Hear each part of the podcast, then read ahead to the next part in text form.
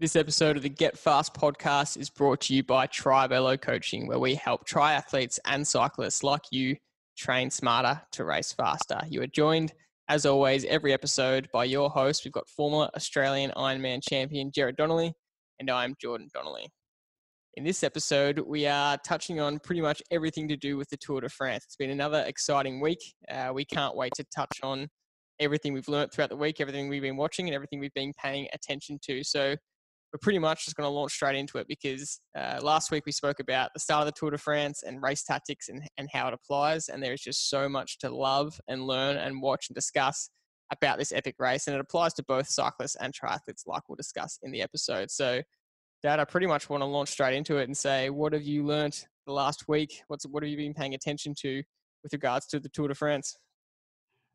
The main thing that I I'm really a keen follower of Mitchelton Scott, and I love Matt White. I love the way he goes about things. I reckon he's one of the best directors in the game, and they made it clear, Mitchelton Scott, that they were there purely for stage wins, stage victories. They didn't think they had a contender, and and so what stands out in my mind is the ability for him to change his plan when when they got handed the yellow jersey because of the Alaphilippe uh, time penalty for taking a drink outside the 20 kilometre feed zone, that was that's not the way you want to get a yellow jersey. But of course, now you've got the yellow jersey, you know, whether you wanted it or not. And then they were able to hold that yellow jersey for four days and nearly, nearly the, you know, this two days in the Pyrenees was always going to test Yates to see where he was at. But what stands out in my mind is the the guy leading the team, his ability to come up with another race strategy based around the circumstances that are, are occurring in front of him at that moment each day. And we always talk about having a, a goal and a plan and, and trying to execute it. But in the middle of that race, things will happen. And I'm not just talking about the Tour de France, I'm talking about, and I'm talking about a, a state road title or national road title race you've got to be able to react to things that happen and have some other plans in place to to go all right this is not how i planned it to, uh, it was going to happen. I'm now going with plan b. And you know thinking on your feet and that's something that matt white is is a is a winner at. And mm. I, that really stands out in my mind. And it's only early days. We're only you know only one week into the tour and and boy, who would have thought that, that so much could have happened in one week? It's just been incredible. Yeah, and there is a lot to talk about. Uh, just before we move on, I say it every week at the moment, but we are still in the coronavirus period, and that means that we are having to record this podcast from separate locations. And so, um, as we're recording this, uh, for me, the audio is breaking up a little bit. Usually on the recording, it turns out okay, so I hope it does, but if it doesn't, you can understand why. Um, just touching on that flexibility, I mean, it's something you always say, like you said, uh, you know you need to be flexible and you can go in with a plan but you need to be able to adjust and that's a lot more specific in cycling racing than triathlon racing but things pop up even in triathlon things can come up that are unexpected and um, we had an athlete in our training program actually do a swim test um, a few months ago where they swallowed a bunch of water and it really threw them off for the rest of the race and it really stuffed up their timing and um, something like that, it was a good lesson for them to that it can easily throw you off and um, you know you choke a little bit on water and it's just something you, you don't plan for in a race, but it's something so small when it happens, you need to be able to adjust and say, okay, well maybe um, I'm choking here. I don't, I'm not going to average the exact same pace. So don't ask that of yourself and adjust your expectations of the pace you're going to hold for the last 500 of the swim and, and go from there. Yeah, there's so many examples in any sport where just the predictable thing's going to happen. And if you haven't had a if you haven't properly thought about these things, and I, not example would be, you know, the battery goes flat on your power meter, so you've you know you haven't changed the battery before the race, and all of a sudden you're trying to do a time trial for 180k with no now got power. You've trained the whole season around this one race. You know, that's an example of what am I going to do? What what's my plan? And of course, there's other things we can use, such as uh, average speed, but that's only good if there's no wind on the day and and the course is out and back. Um, you know, there's so many variables. You know, heart rate you can use. Um, you know, uh, uh, perceived exertion. But these are things that you should have thought about. You know, if I get a puncture in the race, you know, how am I going to mm. deal with that? Um, so there's so many things that can happen that you have to have flexibility with. It's great to have a structured uh, race strategy and then you know go out with the expectation that you can execute it. But at the end of the day, that's a great day if nothing else goes wrong. Yeah. Um, and you can actually execute the plan you, you started with. So, so this is, you know, the Tour de France is a three week event where that many things can go wrong at the last minute. You know, we'll talk about it later, but there's so many examples of people thinking they're in a position and all of a sudden they're in a completely different position now because of what yeah. just happened. Yeah. And this is a good segue to talk about last night's stage. I mean, we're going to cover a lot of the stages uh, because so much has happened that we do want to touch on. But last night's stage, specifically stage nine, uh, Hirschi found himself in the lead again. We saw him in stage two or three, and we spoke about last podcast where he was sprinting with Yates and Alaphilippe, and he just missed out, and he was bitterly disappointed to come second by a couple of inches to Alaphilippe. And unfortunately, last night the same thing happened. He, he was in the breakaway the whole day. He rode an unbelievable race, and he just got mowed down at the end, and he stuffed up his sprint um, and came third. And I haven't seen many riders as disappointed as him in the post interview uh, for a while. He really he could barely talk. He was so disappointed. Um, and it brings up a good point that uh, you know he's doing his best and he is young. Um, but he and he you know it's it's kind of in line with that flexibility of well he has to keep keep his head high and adjust from here and keep going for stage wins and learn from it. Yeah, and look, we talked about Cadel, Cadel, Caleb Ewan um, Cadel Evans on my mind here for some reason. Uh, yeah. Caleb Ewan, stage one, where he, his primary goal was to win that stage and take yellow. That was his whole focus for weeks going into that tour. Stage one is a sprinter stage. I have got one and maybe my only ever chance to win the yellow jersey. And how disappointed was he when he just stuffed up his sprint? But two days later, he came out and won that bunch sprint, and off he went. You know, he's he's now got you know his fourth Tour de France stage tour, and could be one of you know, ten or fifteen in the future. And for Hirschi, it's the same. You know, he had an opportunity against Yates, Alaphilippe in that three-way uh, uh, stage that those three were sprinting for the final. And know, we talked about his sprint, how he stuffed that up, and you know, with another meter, he possibly was going to beat Alaphilippe. And you know, yet we have another scenario where he's he's the best rider on the day, and yet he comes up, you know, third. Or mm. it doesn't really matter um, if you're not first, you know where. That's you know, so especially second his position, yeah. Second, third, fifth. You know, it's great to be in the top ten. Yeah, so what? But you know, he deserved to win that race, and and that's bike racing. It's it's just it's just the way it is. It pans out um, with so many unexpected things, and and it just you know had he timed his sprint better, and this we've talked about this twice now in two stages. He's really stuffed his sprint up. Um, you know, last time he went to uh, the, with uh, Alaphilippe, he went too late, and guess yeah. what? He overcompensates and goes too soon. Um, mm. So guess what's going to happen next time? He'll get it right and he'll win.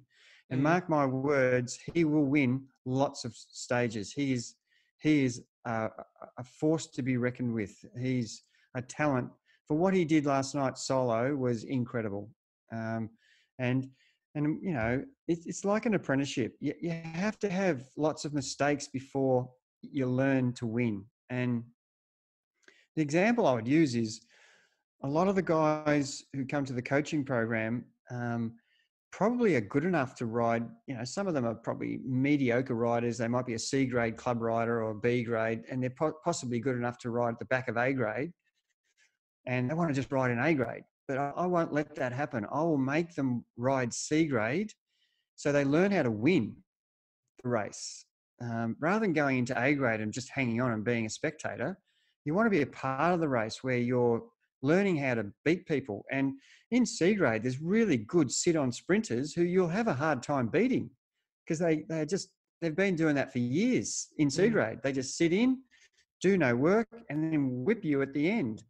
And you know, you might have been the strongest rider in the race, and yet you can't win C grade. Yet mm. you could probably hang on with A grade. So that's an example of what I'm talking about. You have to actually learn how to win before you become an, the next Sagan or mm. you know the next um, Cancellara or yeah Cancellara or you know some of the legends of the sport. You know they you know as we've said many times, Sagan's had as many seconds and thirds as he has victories. Um, and you know we saw him the other day in the stage into the wind where uh, Bora Hansgrohe went to the front and just made a fantastic race of the tour. It just was one of the all-time great stages, and it was a repeat of the season before where uh, it was almost the same stage. Uh, you know, the crosswind, and and they just attacked from kilometre one, and everything they'd done, everything perfect except the last hundred meters. Mm. Sagan he changed his line off Van Aert,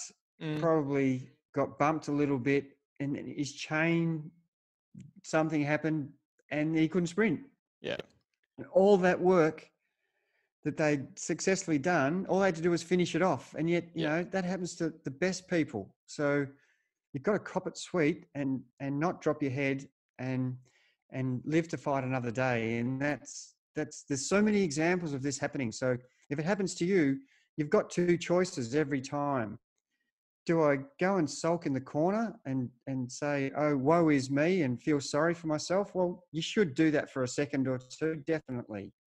But that should burn in your stomach the fire to say, I'm not going to let that happen again. And I can't wait for the next race so I can rectify the misgit, the misdoings or the, the wrongdoings that, you know, the universe placed on me. I deserve to win that, and I'm just going to prove it the next race. That that's how I think about it, and it's just for me, it's like, oh, I can't wait for the next race. That's just not going to happen again. That you know, I'm, uh, you know, it, it's almost like uh, when I expect to win.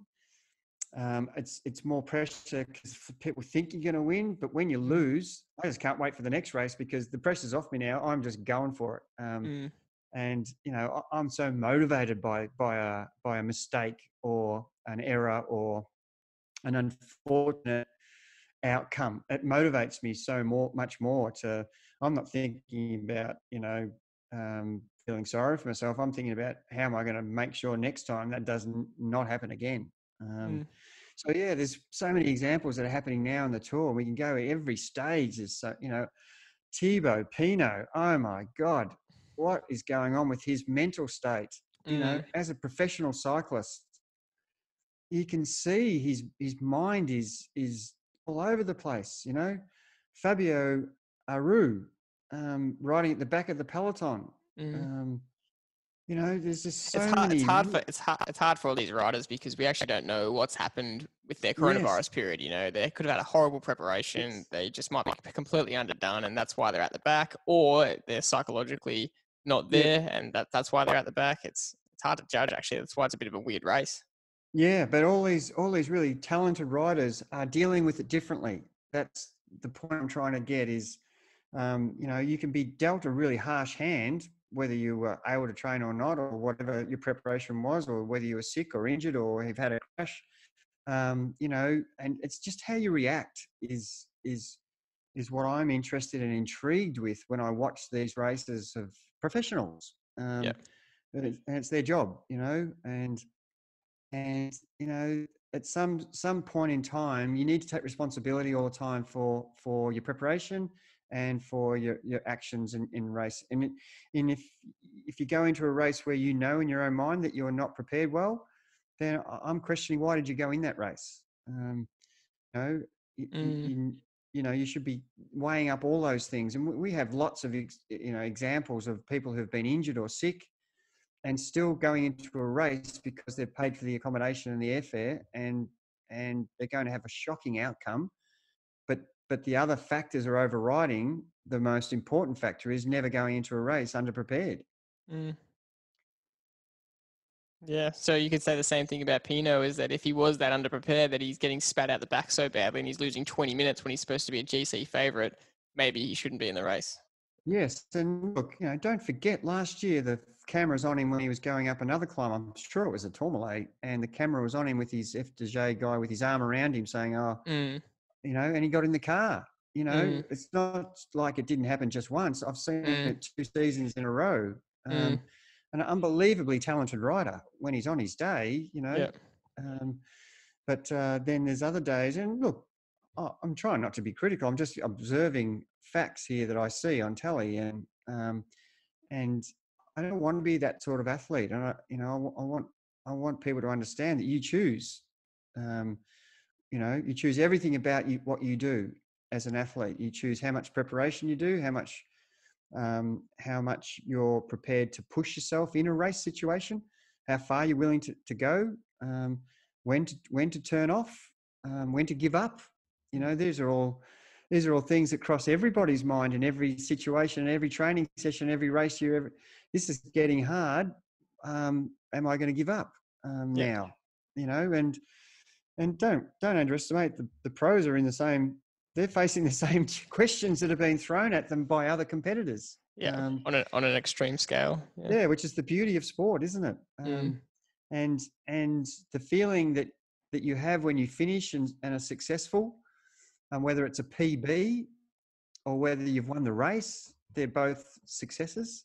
Mm. Um, is is incredible feeling, yeah. um, and one that you do all that work for to get that PB, um, and it's just in, it's so satisfying. And yet, you know, you see the other side where people are distraught, uh, in tears. Um, it's it's just uh, the highs and lows of sport are amazing, and and I'm continually um, uh, admiring people who handle these situations, and you can rattle those people off. The ones who are champions uh, through adversity, um, and the ones who are, you know, front runners, or you know, I don't even know what the word is. Uh, you know, all the guys in football always run forward but never run yeah. back and defend. You know, yeah. guys who've got the you know their tailwind with them you know, yeah. as, soon as, it gets, as soon as it gets hard, they're gone missing. So yeah, um, that's a really you know, good point you make with um, with Hirschi and the fact that if he does this right, you know, this disappointment, this this bitter disappointment, will be absolute elation when he finally does win, and and it could start a, a winning record for him. Yeah, and that's what we started with was uh, through adversity comes either you give up and you're never seen again. Oh, he, he had two good races in the tour, he nearly won and we never see him again. Or he turns into a Cancellara or a Sagan where he's just a perpetual winner. And mm-hmm. I think the latter, uh, mm-hmm. from what I can see. Yeah, that's good. So let's keep talking about Sagan a little bit because you're you're right. That stage was one of the most exciting flat stages. Any stage with crosswind is tends to be exciting for those reasons, but they made it exciting because they put the, the pedal to the metal from the get go, which is so awesome. And a lot of the riders finished and said it was just quote unquote full gas, which is what they say, and it's just it's just ruined them the whole day. Um, and I thought that was just awesome. And he just said, "Stuff you, I'm gonna um, take this green jersey back. You know, I want this," and that's that winning attitude. Even though the flip side is that he's actually in really bad form at the moment, and he's not sprinting nearly as well as he could. Mm. That that he stuffed the sprint up at the end, which was also very disappointing in his own words, you know, the whole day in the post race interview, he said, that's fucking cycling. And I, I, think that was like a couple of things. It was one that he, it was such a crazy day. Two, that they took the bull by the horns and, and made it their day and got him back the green jersey. But then also he, he stuffed, stuffed the sprint up and he dropped his chain. So I think he, he stuffed the sprint up before he dropped his chain, but also yeah. dropping his chain meant he had to roll to the line. Um, but yeah, he's in. He's also in pretty bad form, and he, there is rumor that it could be his own fault because, uh, contrary to a lot of other riders, he I don't think he took um, the COVID training program as seriously, and because he doesn't like training indoors, and so he's kind of come to this position in not as good form as normal, and he's having to ride himself into form. Yeah, and as you said earlier, we're we're we're really just uh, looking from the outside, and we don't really know uh, mm. exactly what his program was. But I do know he did a lot of mountain biking, um, which is really good uh, cross training to do.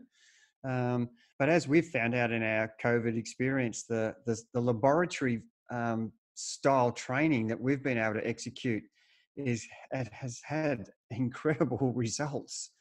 Um, and you know, is lying indoors, which you know, I I agree with him, but sometimes you have to make sacrifices in order to to get to the end result. And time will tell because there's plenty of riders in the history of the Tour de France or in the Giro or the Vuelta who have ridden themselves into the race. And Egan Bernal is one of those guys who went under the radar and only mm. really dominated the race from, you know, stage 18 onwards. Um, and, you know, even the year Cadel won, he was he was thereabouts, but, you know, the, the last couple of stages, Alpe d'Huez and the time trial and Galibier, those three stages, which, you know, we were fortunate enough to be at, um, were the days where he just took that he took that tour. Um, he made it his own, You know, um, he rode solo up Galibier with 20 people sitting on his wheel.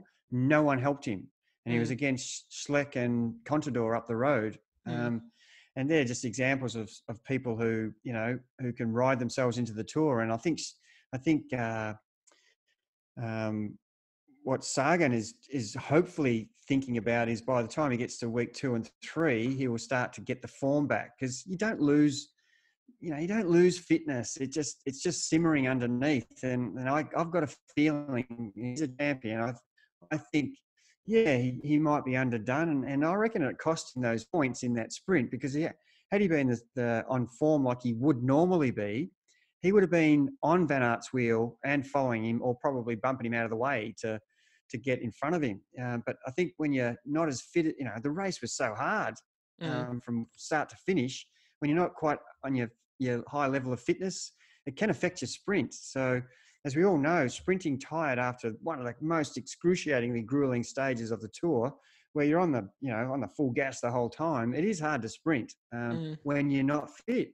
Yet Van Mm. Aert sprinted almost like it was the easiest sprint that he'd ever had ever done in his in his life, and I think it's because he's got that unbelievable form at the moment. His fitness and their whole team is Yeah. they, they look different to everybody yeah. else. You Yeah, know? he's almost a different topic, Van Aert. He's, he's in the form of his life. He is an unbelievable beast, and he just he's as strong as they come. You know, I, I feel like even Yeah. Sagan at his best might not be able to beat him. Yeah, but when I look at that that stage, and I think you know, the director Sportif and Sagan and their whole team have got together, and what an unbelievable decision they made. Mm. We are going to get the green jersey back tomorrow, and they did it from from kilometre one. And so their Mm. first goal, get the green jersey. Did they achieve that? Yes, they did. Second goal, make the race as hard as possible and get rid of some of you know the sprinters along the way. Did they achieve that? They got rid of Bennett. They got rid of uh, Caleb Caleb, um, yeah, and they're the t- two key sprinters. And uh, unfortunately, you know, the third thing was win the stage, but he didn't get that. But you know, two out of three was a pretty pretty good result mm, um, for what he was trying to achieve on that day. So yeah, so you can you can still have a semi good successful day, um, and but you know, Sagan's not happy with that. You know, as he said, you know, "Ah, fucking racing. You know, yeah. um, good and bad, and, uh, Yeah. and that's that's the beauty of it. And and you know, time will tell whether um, his preparation is going to be good or bad throughout Mm. this tour. Mm, and that's an interesting point we, we also wanted to touch on is the fact that it is a three week tour. So Sagan could well ride himself into form in weeks two or three. Um, and he's that type of rider that he just needs that that racing under his belt. Um, but you talk about this a lot, and this topic has been touched on a lot on this podcast is execution and understanding the requirements of a race. And this is a three week race. You know, it's not a one week race. It's not a it's not a seven day race or a five day race or even a ten day race. And so we're only one week in, and a lot can change in the next two weeks. Uh, a lot can unfold, and uh, you can be good in week one, but you've got to be good in week three as well if you want to win. And Cadel showed that he was good in those last few stages, and he and he won it. But we've had plenty of examples, not just in the Tour de France, but other Grand Tours where it's been the opposite result, and we've really got to pay attention to that and see which riders can hold up. Yeah, and look, let's just use Cadel again. I think 2008 at the uh, the Giro. I could be wrong with the dates. It doesn't matter. Um, I think he was in the lead for a lot of days in the Maglia Rosa, and and he was a very young rider. Um, I think he won 2011 Tour. That was the year we were there. So this That was was 2000, Tour de France, yeah. Yep, this was 2005 Giro, I think. Yep. And again, I, I'm not exactly 100% sure that, about that, but the point that we're, we're going to make is uh, as a young, inexperienced rider, he faltered so badly halfway through that stage. He was riding the house down. And then the second half of the tour, I think he ended up, I- think he stayed in the top 10, but Mm. he lost truckloads of time. And what a Mm. learning experience. And, you know, that 2005 tour, and he had, you know, second places in 2008, 9, 10. All those experiences, like we're talking about with Hirschi, eventuated for Cadel winning the Tour de France. You know, Yeah. it wasn't just the combination of his good training and good form in 2011. It was all those bad experiences that he had to go through. And that was six years of, I think he broke his collarbone three times in that Mm. period. Um, he was in winning positions and lost it. Mm. Things went wrong. You know, so many things went wrong. But the sweet feeling of winning after all that uh, adversary is is even and better. But but the point what we're talking about here is three weeks is is a long time, and I know before last night's stage, I was I was you know talking uh, in a conversation about who is the contenders before tonight, before last night's stage, which was the second stage of the Pyrenees. Yeah. Who are the contenders in this race? And I was going through them. I'm thinking, well, the first stage in the Pyrenees, Pogacar just showed, whoa, he is he is very very talented, and we know that from previous year. We haven't seen Bernal, but we know he's he's thereabouts. So he's and defending champion. and defending champion, and he came good at the right time last year. But he had a better team around him last year who yeah. enabled him to go under the radar. Where you know he had Thomas and Froome, so no one was really looking at him. Mm. Um, then you've got um, Roglic, obviously you know, super talented. Um, and Quintana, you know, really looking like he's got fantastic form. Mm. Um, and that was probably the four riders that that I thought were only the only chances to win the tour from here. You know, making a decision two nights ago, that's what I thought. The only four people could win this tour. Um, there's people knocking on the door like uh, probably got this wrong. Landa is probably, you know, just just as good had he not lost some time in the wind. Yeah. I think he had a mechanical. Did he? Did he have? No, no, he just he just got caught in the crosswind. I think. Well, that's racing, and therefore he's not as good a racer as I. Yeah. and that's a point we'll talk about. Uh, probably. Yeah. Riding in the wind, but um, but certainly those riders, and and you know you've got Richie Porte, you've got Landy, you've got Mollema, um, you got Uran. Uran definitely, and um, Martin, well. uh, Martin Dumoulin. You know, that uh, Yates. There's there's still um, some riders there who uh, Hirschi, um, who are just on the next next level almost. And it was interesting that race panned out with those guys that we mentioned being the, the first. You know, it was it was Hirschi, then those next four guys, then a next group. So it was mm. almost the ones that I, I predicted, but I'm going to be interested to see if that prediction holds through till the end of the tour. Mm. And and how would you how would you you know looking at the age of the guys, um, that's a, a real factor. Like we've talked about experience and having um, some really uh, hard, tough tours that you have to go through an apprenticeship before you actually get to to ride properly for three weeks. So mm. measuring your effort, executing your effort over three weeks. Sure, Pogacar looks fantastic now, but can he do this for three weeks? So I've got mm. a question mark over that. Mm. Um, Roglic has already had a couple of years where he's gone fantastic until the last four days and mm. really struggled. So I think he's mm. done his apprenticeship. So my money's probably on him to come good this year. Mm. Bernal's already won it once, but he's got more more this year. He doesn't seem to be in the same form, but maybe he'll ride into form. Mm. Um, and they say that, that the Alps will will uh, suit the Colombians as well. Yes. So yes, um, you know, I didn't mention Esteban Chavez either um, as yeah. a as a, a, person who's on the fringe who has the ability, but is is just not quite there. But but yeah, so so Quintana's the only other guy that I think has the capabilities and has won tours um, mm. before that that can come good um, as mm. the as the as the, the weeks and days go by. So so the execution point is who can do this over a three week period. Mm. Um, so you know when you get to the uh, day 18, 19, and 20, no one really does remember how outstanding Pogacar was on day seven and eight. Yeah, yeah. No one remembers how good Hirschi was on day five and nine if they're not there at day 18, 19, 20. You f- totally mm. forget about them and it's like, it reminds me of the start of an 800. Who remembers who was leading for the first 400 of an 800? No one. Yeah. Who remembers who won the race? Everybody remembers who won the race. Mm. Who remembers who, who broke away in some bike race um, for, you know, for half a stage and then came five minutes down at the end of the ride? No one remembers that person.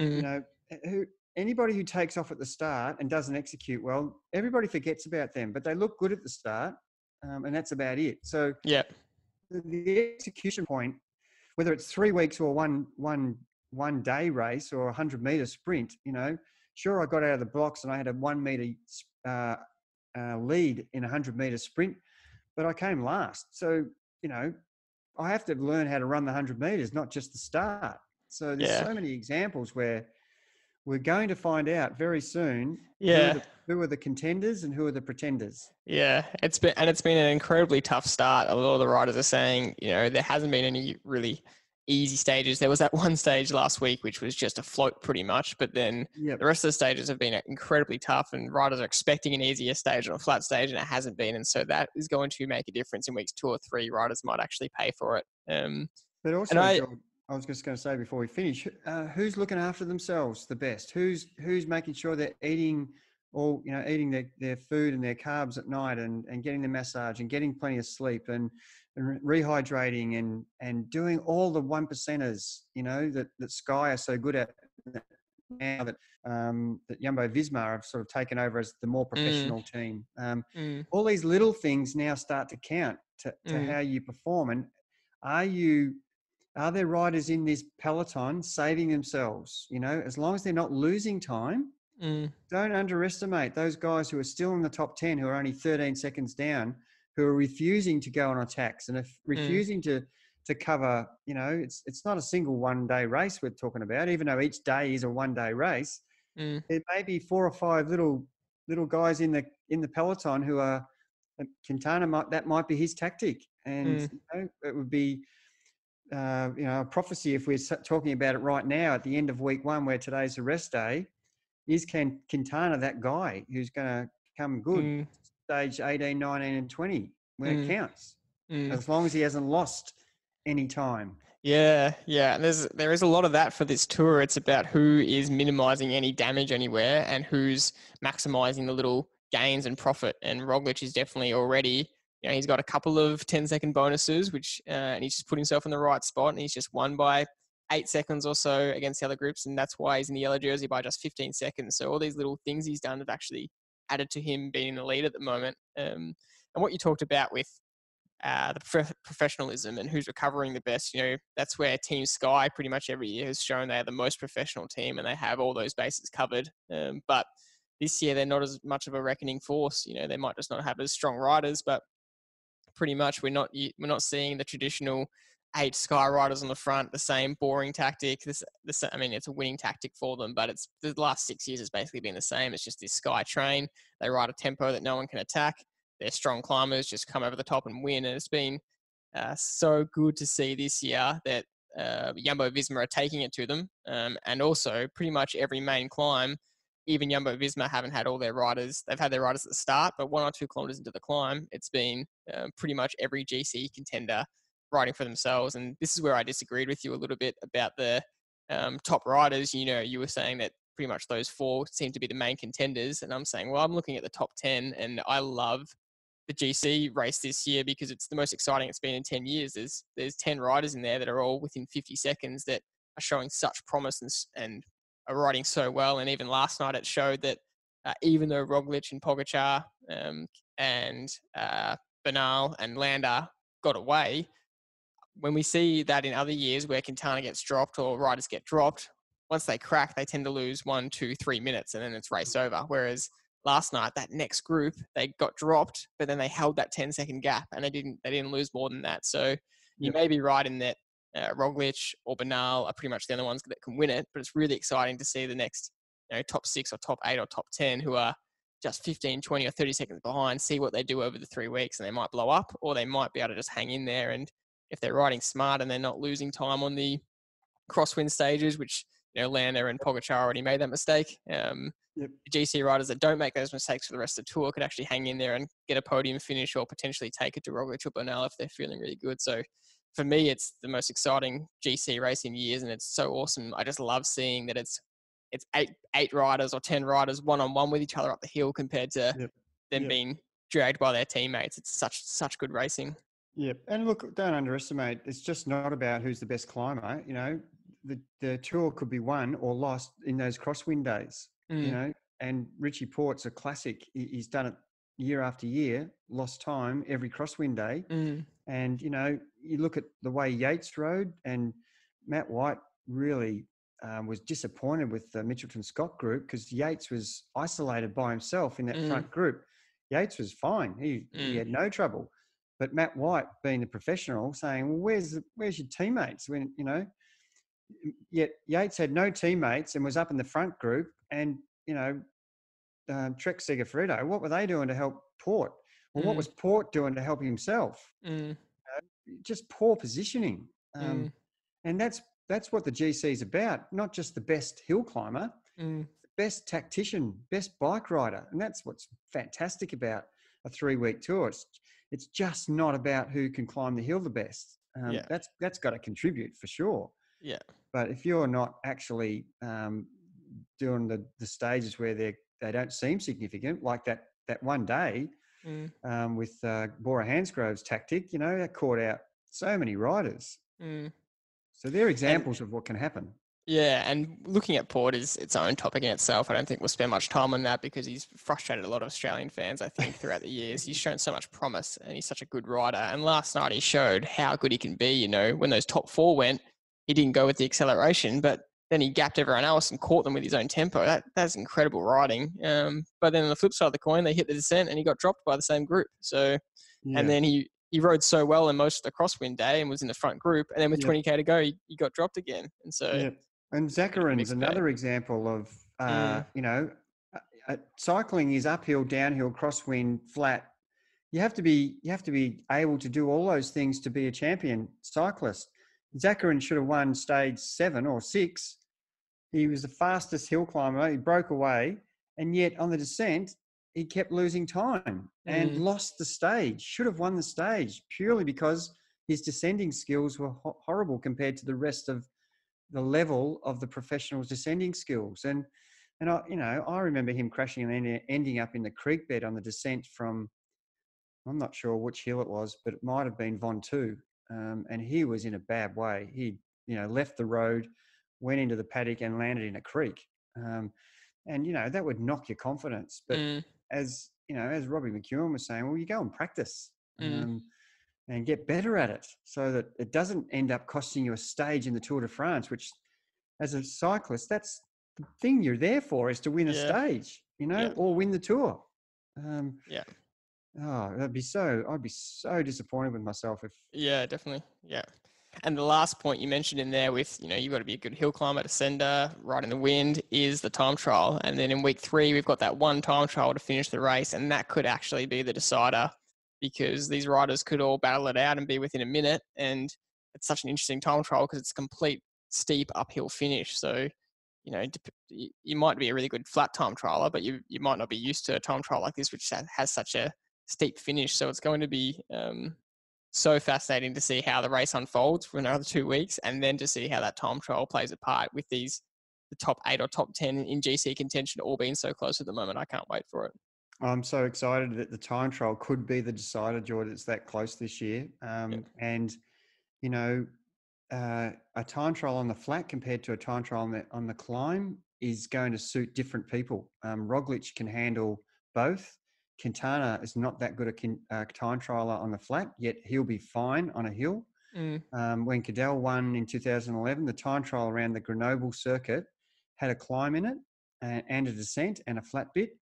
So it suited Cadel and, you know, the Schleck brothers you think would have suited them, but the climb wasn't long enough. Um, but Mm. it was still enough for Cadel to put time into them. And basically, basically, if you ignore one aspect of your of your cycling skill set, and time trialing is one of those, it could cost you the tour, which it cost the Schleck boys so many times that they lost tours because they couldn't time trial. yeah, And this is going to be really exciting. I love the fact that the time trial is going to make such an important uh, part of the outcome of the tour. And lots of people just disregard the time trial as as something that's not part of cycling. Well, you know, the actual event time trialing is riding at threshold or above, but you should be doing that as part of your training anyway. So it, it should be natural that that you do take your threshold training onto a race situation, which is a time trial, and practice it. Mhm. And because it, it will it will be part of you know if you ever break away in a road race, that you can time trial solo, um, that you're not used to just sitting in a bunch and and being able to win a sprint. So it is part of part of cycling that you should develop in your armory. And let's face it, the best GC riders are the best time trialers. And that has happened year in, year out for the last hundred years. Yeah.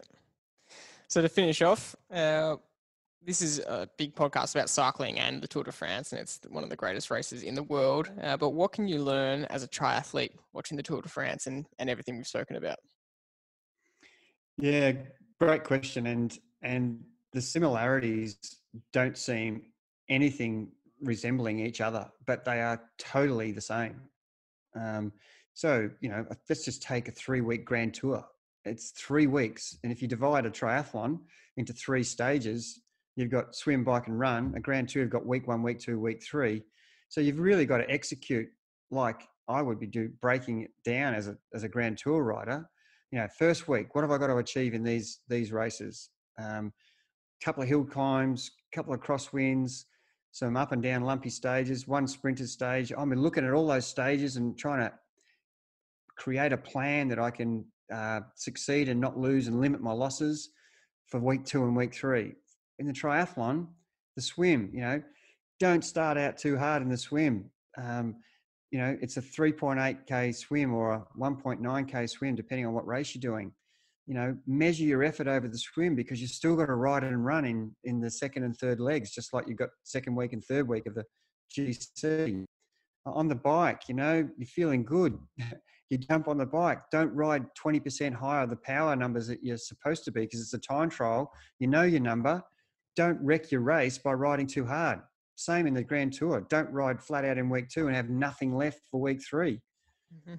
You know, stage three of the of the uh, triathlon is the run, and if you've executed stage, uh, you know, swim and, and bike well enough to run as best as you can, close to your PB, fresh running, you'll be hard to beat. You know, and and that is the key to a triathlon, measuring your effort over three events and you know, getting into the last week of the Grand Tour, if you've got nothing left and you're in GC contention, how disappointed would you be that you've you've spent all your bickies and you've got nothing left? And it's happened many, many times to many tour riders, as we talked about. So the similarities are there, and and it comes back to executing um, whether it's a one day bike race or a, a, triathlon with three three different um, sports to execute, or whether it's a three three week tour you have to execute um, with your ability, knowing that, that you can either blow it by going too hard too early and have nothing left to finish off with, or you can measure your effort and plan it, train for it, and then execute it. And, and that's possibly the lessons that we really want to get across to today is that, you know, uh, having such extreme sports, such as a triathlon Ironman, such as a three week Grand Tour, they're very similar in endurance sports and they and they have to have patience. And if you don't execute with patience you will be you'll come off second best. Um, you know panicking too soon um, changing your tack vastly different. And we, we talk about the start with matt white changing his his plan being flexible. being flexible. But you, you can't you can't do someone else's race. That's important. And you actually have to be patient to, to follow your strategies that you've trained for and prepared for so they're the things that I think are really what we what we're trying to get out of this podcast today to get people to understand how important that is. And without that thought process, you know, you're really just relying on other people around you. You're just riding or racing other people's races, um, and you've lost control of of what what you're setting out to do. Um, sure, you can be flexible, but you need to be in control of the whole time of what you're trying to achieve. Yeah. Perfect. Well, that's a good way to finish this week. Uh, we're pretty excited for the races still to come, the stages still to come. Uh, we'll probably keep talking about this topic plus anything else that comes up over the next few podcasts because as with is always the case with the Tour de France, so much happens and there's going to be a lot of lessons learned, a lot of things we can pay attention to that really will help us train and race better. So that's it for this episode. Uh, just a reminder if you want to get our best tips of how to train smarter and race faster, the best way to do that is to go subscribe to our email list. You can do that by going to getfastpodcast.com. That's getfastpodcast.com. You just go to that website and you can check in your email and you'll get access to uh, our programs when we release them. And you can also, when you do that, you will get a bonus cheat sheet, which is an expert secret, secrets cheat sheet guide with uh, the best tips and advice from all the expert guests on our podcast and stuff that they've said to help you train smarter and race faster. So that's it for this episode. We'll see you next time.